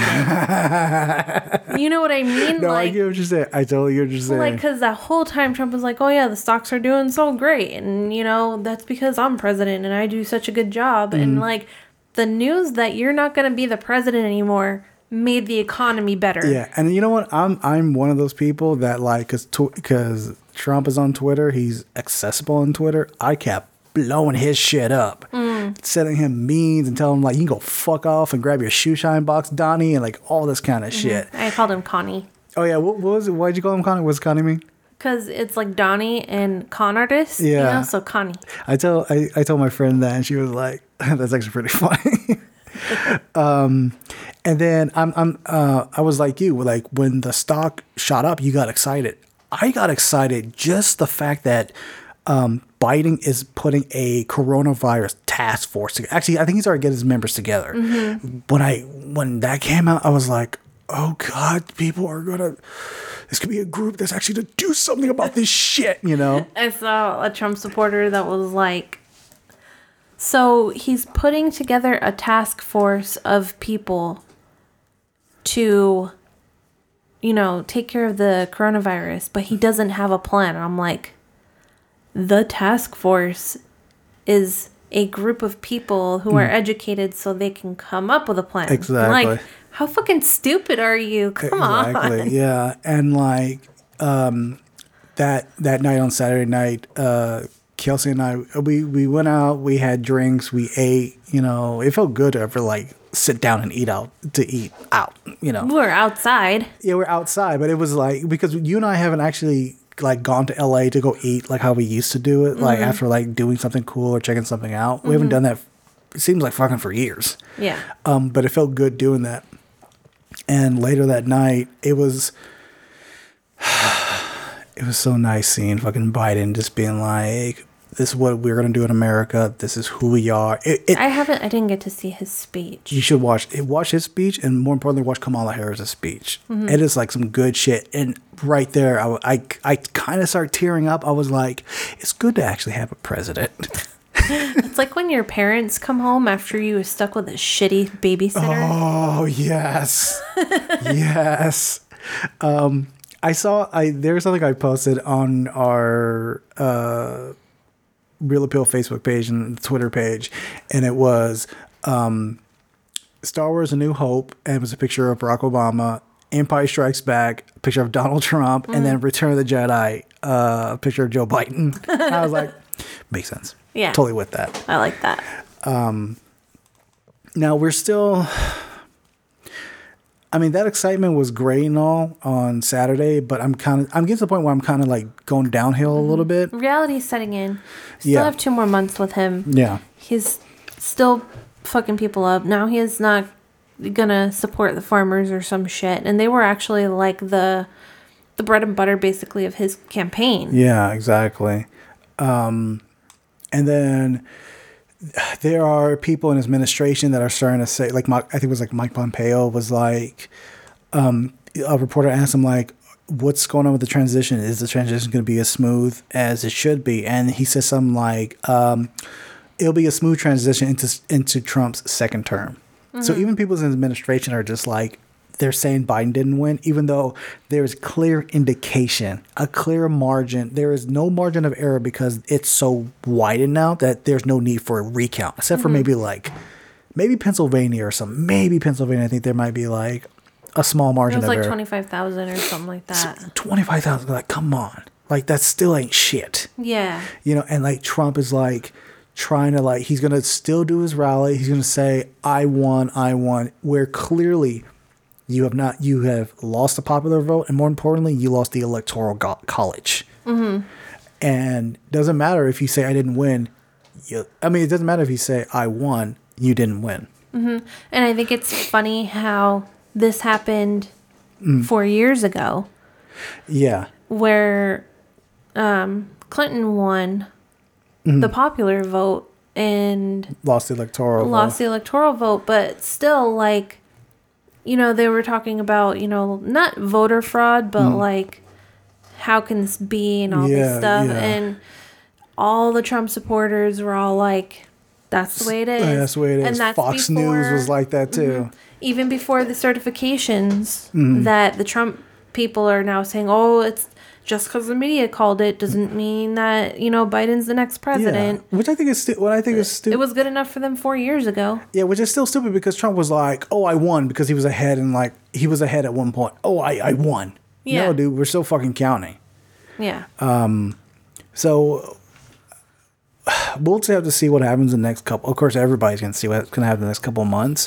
One thing that I am hoping is that um, by January twentieth, I think it is, when mm-hmm. the inauguration happens, we get to see the Secret Service come in and kick him the fuck out. Yep. There has been a report from I think Vanity Fair that people in his administration have said that Trump has said that they will have to drag me out of this office. Yeah, that he was gonna lock himself in the Oval Office. I'm gonna I'm gonna I'm gonna echo something that uh, I heard from the Look For Look Forward podcast. Um, I'm hoping that they pull. I'm hoping what happens is a scene from the Shawshank Redemption. Here's a big big spoiler. Uh, the warden who finds out who is found out to be a, a crook uh, crooked individual. He's getting he's getting he, all his information out there by the news by the news. The police are coming to him. They're going to arrest him. He's going to go to jail forever. He is in his office. The cops are banging on his door saying, "We come for your, we come to arrest you." They're gonna open the door. He pulls out a gun, points the gun at the door, and then just points the gun at his chin and bam, blows his brains out. Hmm. I wouldn't mind if that happened. I'm Yeah. not saying I want it to happen. I wouldn't mind. But you don't want that to happen because we had that conversation and you said you'd rather see him go to jail. That is true. Everything. That is true. That is true. I you're right. Thank you for pointing that out. One of my things I want to do is I don't want him to die early. I like I said, I don't mind if he blew his brains out, but I don't want him to die. I want him I want him to go to court. I want him to lose everything. I want his legacy to be fucking destroyed. I want his family's le- I want the Trump name to be synonymous with fucking loser. Mm-hmm. That's what I want.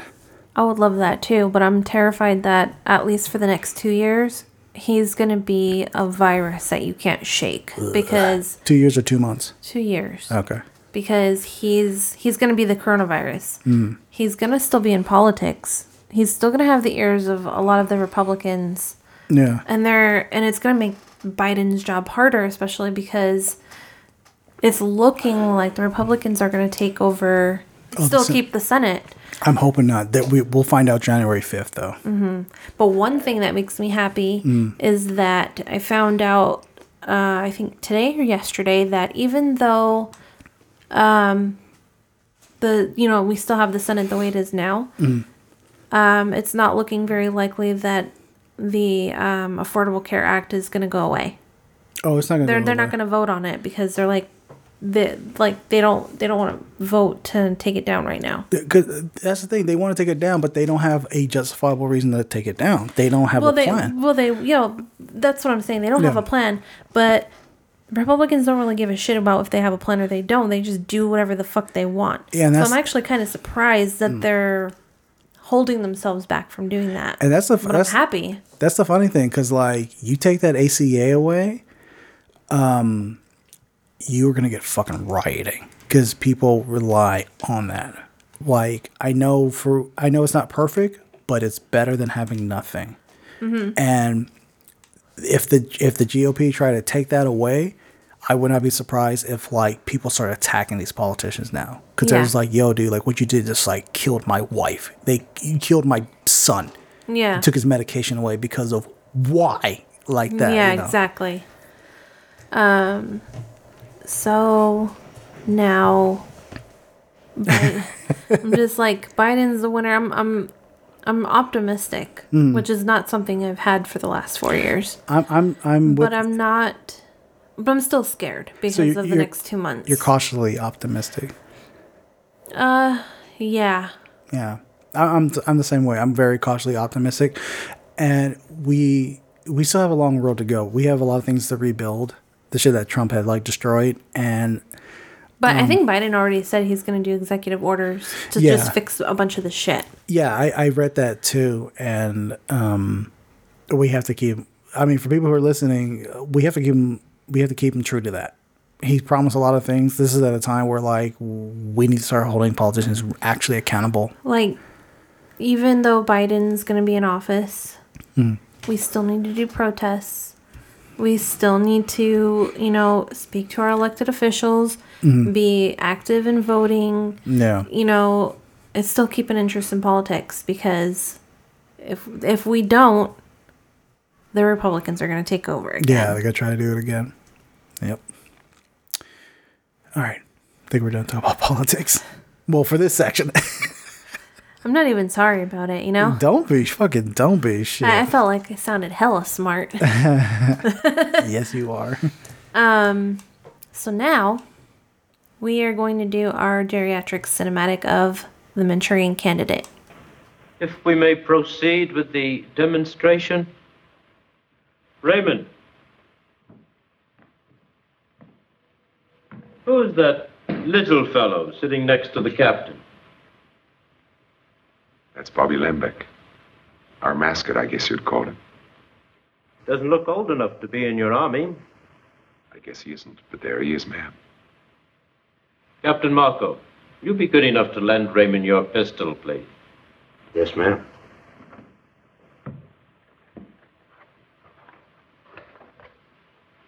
Thanks, Ben.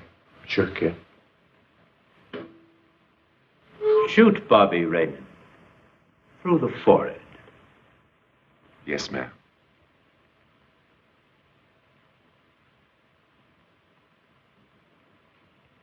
This movie came out in 1962, which is the year my mom was born. So just so you know. Okay. she was the Manchurian candidate. Da, da, da. Uh, she was the mother. Ugh. We'll talk about that when we get there. Uh, the synopsis is a former prisoner of war is brainwashed as an unwitting assassin for an international communist conspiracy. Written by John Frankenheimer, written by George Axelrod. It stars Frank Sinatra, Laurence Harvey, Janet Leigh, and Angela Lansbury. um, I want to make a quick mention. Normally, folks who are listening, you get like a trailer or somewhat of a trailer for uh, for Jared cinematic and a re- recent review. However, it was very hard to find a legit trailer for this movie. So that that uh, what you just heard was just a scene of one of the characters, and they kind of give you the idea Yeah. of what this movie is about. Yes. So Kelsey, um, well, I have never seen it, but the point of the show is, what does Kelsey think about films uh, that have a nostalgia love of, of of this type? So, what did you think of this movie? I actually really liked this film. Really, I thought you were like really mixed on it. No, I was not mixed at all. I was totally sold on this. Okay, okay, And I would say Seconds was like the first black and white movie I've seen in like a really long time, mm-hmm. if ever. And I really thought that when I was like, I thought that I just don't like anything that's in black and white. Mm. Like, I just had a negative mindset on it. And okay. After watching this one, I realized I just hadn't expanded my mind for film yet, Yeah. like broad enough to look past it. Yeah. Um, and, and what you're saying, that's not a foreign thing. I've heard I've heard plenty of other people saying I can't watch black and white film because the lack of color or whatever. Yeah. Um, but it's not about the color, it's about the story. Um, that's why I even like slower stories because it's a story and it's just got to be a good story. Um, but I really did like this film. Um, it had a really strong few messages, really. Um, I would say the one thing that really took me out of it, though, was Frank Sinatra Really, why, why is that? because he's supposed to be like the leading guy. Yeah, like the lead investigator into like this whole brainwash conspiracy. And I know like New York detectives always kind of look more gangster than detective, you know, in like uh, the older films especially, Yeah, or you know like uh, Chicago PD. yeah, But um I really felt like every time I saw Frank Sinatra, I saw mafia Well, it's funny because he has mafia ties. It's funny how you say that because the mafia is known for kind of taking as much money as they want. Um, according to executive producer Howard W. Koch said that the budget for this film was two million and two hundred thousand dollars. For that amount, one million went to Frank Sinatra. Really? And the rest went to uh, oh I'm sorry, two hundred thousand went to Laurence Harvey. And that only one million was for everything else. Now this is from IMDb, so that I don't know exactly how true it is, but the way how Frank Sinatra was back then, I don't doubt it. Yeah. So, um, that's the only thing that really took me out of it was how I just looked at him and he just looks like a gangster. He talks like one. Yeah. Like he's not polished. Yeah, there's this one. This is one part where like Frank Sinatra is talking to uh, what's his name, Laurence Harvey, and he's like pretty much telling him that like you're you're getting out of this brainwashed game and everything. Like you're you're you're gonna we're gonna save you and everything. He says like it's not anymore. The plan's not gonna happen like that anymore, baby. Like when he said that, I was like, oh man, that's your Vegas coming out. Like, like kick back. What do you mean that's his Vegas coming out? like because whenever I think of Frank Sinatra, I think of him as a performer, as a Vegas performer, Oh, and I'm just I'm picturing I'm picturing Vegas whenever I see him. I see New York. all the Really? way. I see Okay. New York, but I get the baby is like Vegas, Mm-hmm. but definitely see New York in him, and his accent is New York. Yeah. Um, one thing that took me aback in this movie was Angela Lansbury. Yeah, I've always known Angela Lansbury as like this sweet old lady. I think she's British too. And she's Murder She Wrote.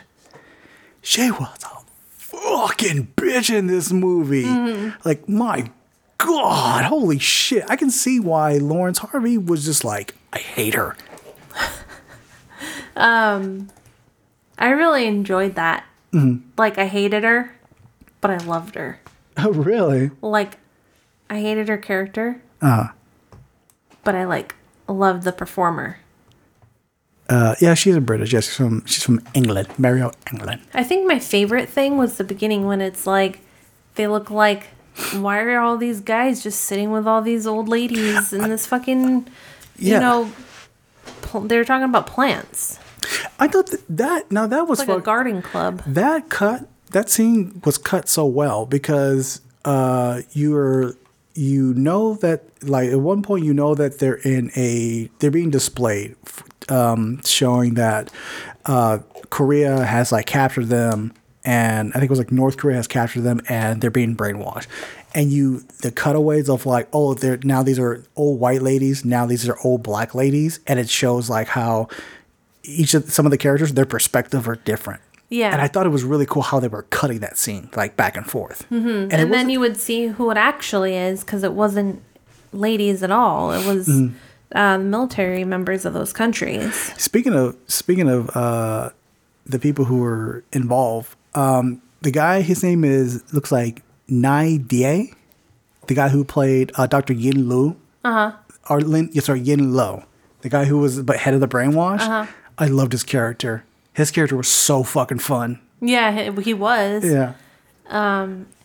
Usually those those types of characters are written in such a stiff manner. Mm-hmm.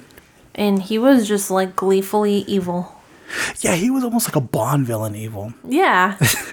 and it works. Like it's great. Yeah, I didn't. I, I completely forgot. Um, uh, I, I didn't. I didn't take into account, but you know, it's 1962. That this film was shot during like the Red Scare era, the the McCarthy the McCarthy era, where communism was like running rampant. And I like how they incorporated that into the story. Yeah. How they made it about uh, communism and what their plans are and everything. I really like that, and I really like how they didn't make it a typical movie where the love interest is the only thing that's so important, and Mm-hmm. they lived happily ever after. Yeah, this ending was very sad. Like Another sad Yeah, another dour fucking ending. Yeah, lord imagine that. I liked it. my, one of my biggest gripe is uh, the use of Janet Leigh. Um, she's essentially Frank Sinatra's uh, love interest, but the way how like she's introduced is really off-putting because it's like okay, it's not off-putting. She's thirsty as fuck. She's like really thirsting for Frank Sinatra at a time where Frank Sinatra's like losing his mind and shit. yeah, she's like, oh, well, here's the thing. Uh, That's uh, sexist of you. You know why? Why? Because men do that. They will find a weak woman, and that's an easy target. And here's this woman is kind of doing the same thing.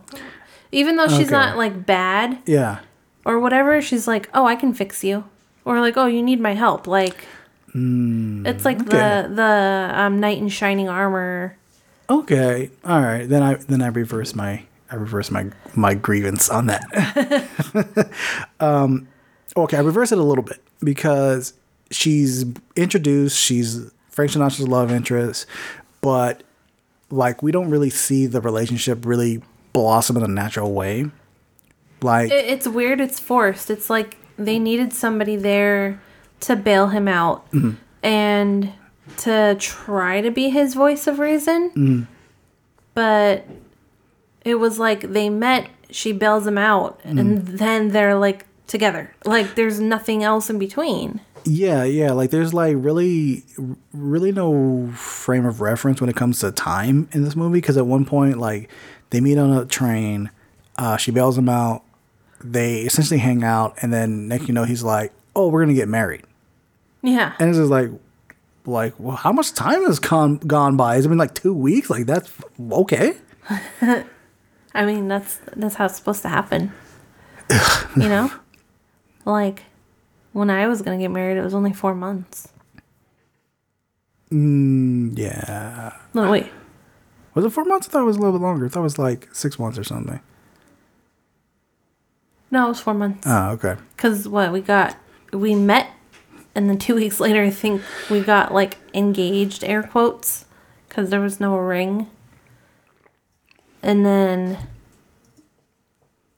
then I moved in like three, two, three months later. I moved to another state to be with him when I was like eighteen, Damn. and then we got married. Mm. Um, so, oh, okay. So I didn't, I didn't fully expand on Angela Lansbury's evilness. Yeah, um, She is very, she obviously is a very controlling mother. Um, and but just the way how she like, like, bewait, must it berates him, berates him. It's not in a very savage way. It's like a, I'm gonna like fuck with your head right now. she's a like a debutante. Yeah, she's a total debutante. Um but the thing that I really like about her, like the character, she seems like she's just a controlling mother. Hmm. Then you find out, like, her political aspirations, hmm. she knows that she can't get anywhere as a woman. She needs a man to do it. Yeah. So she controls her husband, Yeah, who's trying to get it into the presidency. yeah. So she's obviously very, very smart. Yeah. And it turns out that her son was abducted while or taken prisoner of war while in war. Um she needed somebody and they she told them to find somebody because she was working with the communists Yeah, and they chose her son on purpose to try to like have leverage above her too. yeah, to like control him, so she can, so he can make these kills, these these necessary uh, assassinations. Right. So she was upset by that, but also like it honestly didn't matter in, in the end because it need, for as far as she was concerned, her hunger for power was more important than her own son. Speaking about uh, hunger for power, um, I found out Have that Snickers? no idea of Snickers. Well, there's Halloween candy. Oh, that is. And maybe I'll get some of that later. It's gonna really fuck up my keto diet. um, so I found out that in Richard uh, Co- Condon's uh, novel, uh, the relationship between uh, Eleanor Shaw, uh, Angela, Angela, sorry, Angela Lansbury's character, and her son was explicitly explicitly incestuous, incestuous. Because I remember there's a scene Incestuous? incestuous thank you. I remember there's a scene where like um where you think where you think that like she kisses him on the lips. And i remember you pointed that out. You were like why was you know you thought that was really weird. So in the book there's an actual bed scene between the two between mother and, and son Ew. i know um uh george Al- what's how you say his name? Axelrod? Axelrod, um, just he took a little bit of the element and just reduced it to a less than motherly kiss. it's, especially it's like 1962, and to have that on film, that's like you're really pushing it. Yeah, yeah. Um, well, that answers that question. yeah, I know, right? I did feel sorry for um, Laurence Harvey's character. Oh man, yeah, He was just jerked around so much. so bad. And then he finally gets to marry the love of his life. And then he ends up being the one who kills her. Yeah, that shit was that shit was mad fucked up. Like, he did it and then didn't remember doing it and then had to essentially relive it. Um, and that really sucked.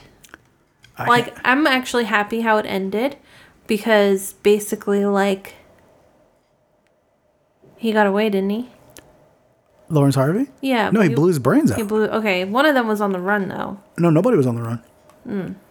Remember, it's it's the scene like he kills uh, he kills Jocelyn and her father, and then he like oh now now I know why you think that because um, he left and then the newspaper said like the the the two were dead, but uh, Frank Sinatra was like oh he did it, he didn't have proof, and that uh, Laurence Harvey was like I'm just gonna hide out for a while. Oh yeah, yeah. Yeah, and then until he got called again to essentially assassinate assassinate the uh, the was he like newly elected president?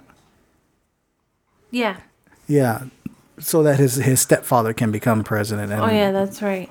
And he was being controlled by Angela Lansbury's character. I like. I'm glad he died because Yeah. like that was the most humane thing you could do for that character. Yeah, absolutely. There was like no way of him getting, especially like because you can tell like even though um, even though it's Frank Sinatra's character had like kind of like try to wipe his memory of what happened, you could still tell it was there. It was Mm-hmm. Yeah. still irking him, and he remembered it. It's like that that generational trauma. Yeah, exactly, exactly. Like it's still there even if you can't remember it or you didn't you you don't re- yeah, you don't remember it. Mm. I don't know what I was trying to say something else, but it came out exactly the same. so there was something I wanted to point out because I remember we kept talking about this during the movie and even after that this se- this series of like shots that were out of focus Yeah. and we were just like why is it out of focus you know and it's and it's not by like some bullshit director this is by John Frankenheimer Um Is this the one that had the dirty lens? no what was that no that was that was I think that was Jason 3 Oh, okay. uh, John Frankenheimer you know is uh wait dude I think he did uh, did he do the John Frankenheimer did seconds Okay. yeah That's why I was like, I did think about seconds. Um, oh, of course, French Connection too, Black Sun. Okay. So, anyway, the reason why I want to bring that up is because, um, so, uh, what happens that Frank Sinatra's level of acting was he was the type of person who could get it in one take. Like, that's what he gave it his all in one take. And it was hard for him to emulate that in later takes. So, that's what they were able to work around. And sometimes, even if there was a technical issue, John Frankenheimer just kept it in if he could salvage it. So that's why some of the films were, some of the shots were out of focus. Um, one thing that is widely regarded as a highly acclaimed shot is the scene where uh, Frank Sinatra's character is talking to Lee Harvey's character. And remember how Frank Sinatra's really out of focus? Well, a lot of people say that like, oh, that's like um, the character, his perspective is like blurred as fuck now because he's being torn. Um, however, John Frankenheimer had said that uh, rather than rather than do the sh- uh, rather than the shot be uh, evidence inspiration, it was an accidentally it was an accidental shot, and it was like the best take that Sinatra could do. So Yeah. he was like, "Yeah, let's leave it in there. And we'll just find a way around it or some shit like that." That sounds like a hard actor to work with. Frank Sinatra. Yeah, like if his first take is his best one. Mm-hmm. That's how some actors are. Like they get into that mode and they mm-hmm. like they're just like we got to take it. We got to get I in think that's how I would be, honestly, oh, because there are times where I'm like, we're animated, we're we're talking, and mm-hmm. then something fucks up, and we have to record again, yeah. and it always feels off. Yeah, I mean, I, I, I'm kind of the same way. Um, uh, when I was when I took a uh, TV production class a couple of years ago, uh, the teacher to have us get into the feel of of how to direct actors, he made us act out scenes and record it. And every time I was, every time I kept fucking up, I get, I got more and more frustrated to the point I was like, "Fuck, I can't remember my fucking lines and shit like that." Um, That makes me think of when you play games on your phone or something. Mm-hmm. The more you play it, the harder it is to play because like your brain checks out. Yeah. There goes, there goes patches. again. Hey, cute boy. he forcefully rams his head into my fist. No. he's, he's giving you a fist bump with his head. I know. um, okay, so, I mean, given that this is a black and white film, you know, I still have to ask this question, you know, do you think this film still holds up? Yes, Oh, oh wow, all right. I do. I have to ask you the same thing because you also hadn't seen this movie. Um, I think it still does hold up, especially because the topic and how um, how interesting it can be, and just to kind of see something that can be seen as very poignant back then, as it can be seen today. I think even more so now. I Mm-hmm. think maybe back then the movie was scarier Yeah. because of the Red Scare and like And maybe more like far fetched or some shit like that. yeah. Yeah. And now you're like that's totally fucking possible. That's possible. That's possible. And like but the message is clearer now than I think it was back then. Yeah, I mean they had a they essentially had a show that uh followed the same topic. Um it was on HBO for like a number of seasons, uh starring Claire Danes. It was called um Homeland, which kind of had the same topic. No, that wasn't uh HBO, was it? No, that was uh, Showtime. Showtime. Yeah. Of a, it, but the topic is like of a sleeper agent. Yeah, I watched that and then it got too ridiculous for me and I fell off. That that's what I heard. It's got more and more ridiculous. It did. Yeah. Um, so yeah, I think it still does hold up. Um, I think it'd be very hard for people who have an issue watching certain black and white films or who don't understand like the merit of like a really slow pacing type story. or like- even like the some of the shots are kind of outdated mm-hmm. sometimes like their techniques and styles mm-hmm. they're they're not to what we're used to now. So like sometimes they're not as smooth and then you can really feel that and it takes you out of the story. This one really didn't have that problem that much. Yeah, it's because it was just a focus. Yeah, because it's like a lot of the shots are very like were very innovative at the time. And now we've seen these shots done so many times that if we see if we see that movie now, some people see the Manchurian Candidate uh, 1962 version now, they're just like, I've seen that shot. Well, where do you think they got it from? exactly Um, but yeah, I still enjoyed it. Um, like I said, I had never seen it. It was on my radar for a while. Um, but I am glad that we we did watch it finally. yes I think this is a movie that's like on the list, the Yeah. ever growing list. i think we should watch this is on the criterion collection isn't it I don't know. i bet you it is It probably is. I wouldn't doubt it. i'm gonna look it up while you talk Okay, while you do that, um, we're gonna. Oh, I'm, that's gonna be it for our show for this week. Uh, we want to thank you all for joining us on this uh, somewhat politically heavy uh, episode of the Reel Appeal podcast.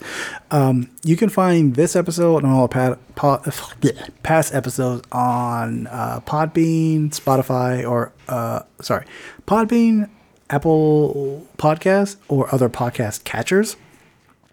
Um, is It part- is on the It is? yep Does it tell you what sleeve it is? Um, I think it does. Hold on. Um, So we are. Oh, so yeah, I want to say again, thank you. Uh, so next week, um, it's kind of a slow week as in new releases. So we're going to talk about a movie that we uh, looked over. We're going to take a step back and kind of review this movie. Um, it is Sofia Coppola's latest film, On the Rocks, which is available to watch on Apple TV Plus. Uh, so you know Bill Murray and Rashida Jones. Um, from what I heard, it's it's not too bad. Um, so we're gonna pair that with our geriatric cin- cinematic, which is 1973's Paper Moon. Now, Paper Moon is available to rent on Amazon, Google Play, and YouTube. Did you get the number of the sleeve? No, I'm still looking for it. don't, don't worry about it. Um, the topic of that week's episode is Apple of My Eye. Uh, so yeah, you want to join Not, us? I'm not as proud of that one as I am. Apple of my eye. Mm-hmm. they all can't. They all can't be winners. I know. So you want you should join us for next week uh, when we discuss that film. What- 803. Oh, that's the sleeve number. Mm-hmm. All right, we the mystery has been solved. I know. I wasn't even listening to you this whole time. I'm like, what sleeve number is it? Uh, so with that, we're gonna bid you guys adieu, uh, guys and gals. We're gonna bid you all adieu. Um, wear your mask. Uh, you can still vote if you're out in Georgia. Hopefully, that state gets flood blue. That'd be great because that means we win the Senate. Yeah. Uh, sorry, it is blue, but I think We we, need should to- play that song by Eiffel 65 what song is that? about the blue. Uh, no, no, Yes. no. We're not playing that song. Blew his house with the blue, with a blue Corvette, and everything he sees is blue. And himself, okay, you can stop. and everybody around, cause he ain't got nobody to listen, listen, listen. Are you done? oh my god. Fuck it, we're gonna end it on that.